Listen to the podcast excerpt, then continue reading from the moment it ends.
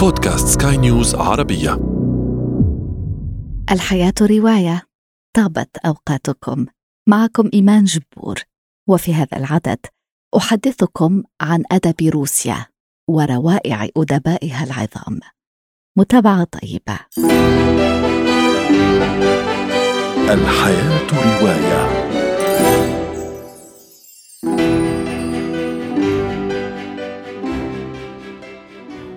ثمة مؤلفات تمنحك انطباعا بأنها تشبه العديد من المؤلفات الأخرى وثمة مؤلفات لا تشبه غيرها.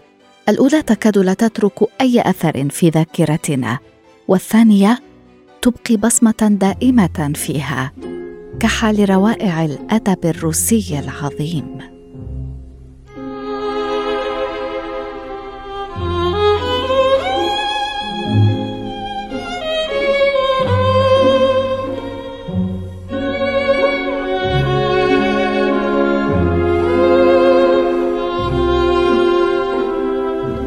بمئة أرنب لن تصنع أبدا حصانا وبمئة شك لن تصنع أبدا دليلا.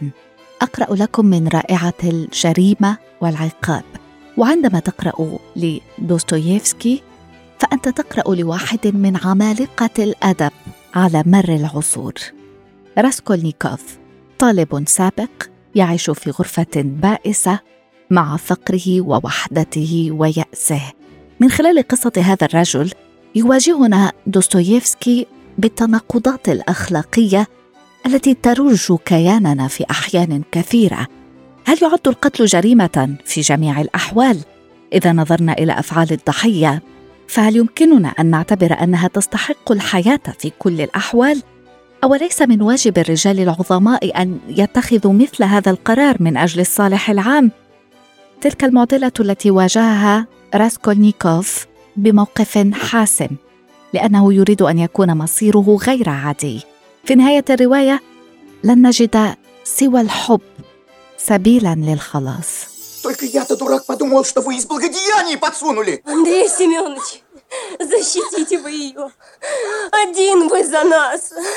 قبل أن نتطرق لهذه الرواية أنصح المقبل على قراءتها بأن يحيط علما بالسياق السياسي والاجتماعي لحياة صاحبها ميخايل بولغاكوف الكاتب الشجاع المتمرد الذي لم يذعن لظروف القمع وأصر على ترك شهادة على عصر الدكتاتورية الستالينية. المعلم ومارغريتا من أعظم ما أنتجه الأدب الروسي. اشتغل بولغاكوف على روايته لمدة اثنتي عشرة سنة مدركا كل الإدراك أنه لن يتمكن من نشرها وهو على قيد الحياة.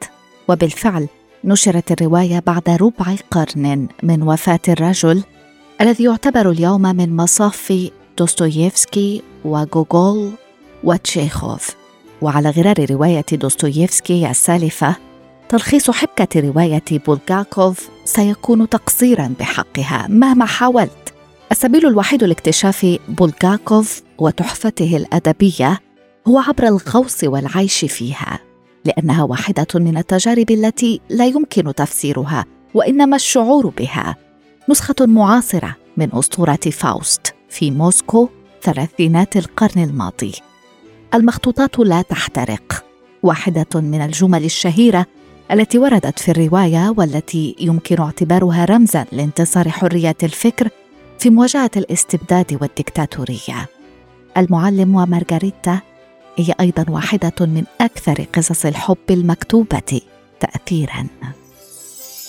ولكل كاتب مؤلف أساسي ذلك الذي يجسد فكره ونظرته للعالم ولحياته الخاصة. فيصبح ذلك المؤلف رمزا لكاتبه ورسالته. النفوس الميتة هو ذلك المؤلف بالنسبة لي نيكولاي جوجول حبكة ولدت من عقل عظيم. الشخصيات حقيقية وغير منطقية في نفس الوقت. حس الفكاهة والسخرية اللاذعة موجودة في كل صفحة. ووصف جوجول لروسيا يجعلنا نحب هذا البلد وشعبه رغم الهجاء الاجتماعي والسياسي الذي تنطوي عليه الرواية. قصة خدعة كبرى بطلها المحتال بافيل تشيتشيكوف.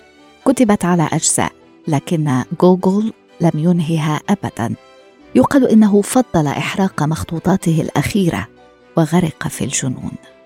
يقول جوجول في كل مكان في هذا العالم يصادف كل إنسان مرة واحدة على الأقل في حياته لقاء يوقظ فيه مشاعر لم يختبرها حتى ذلك الحين. من بين الأحزان التي تنسج حياتنا هناك دائما وميض من الفرح في مرحلة ما. الحياة رواية. وأشكركم على طيب إصغائكم. لقاؤنا يتجدد في عدد مقبل. دمتم بخير.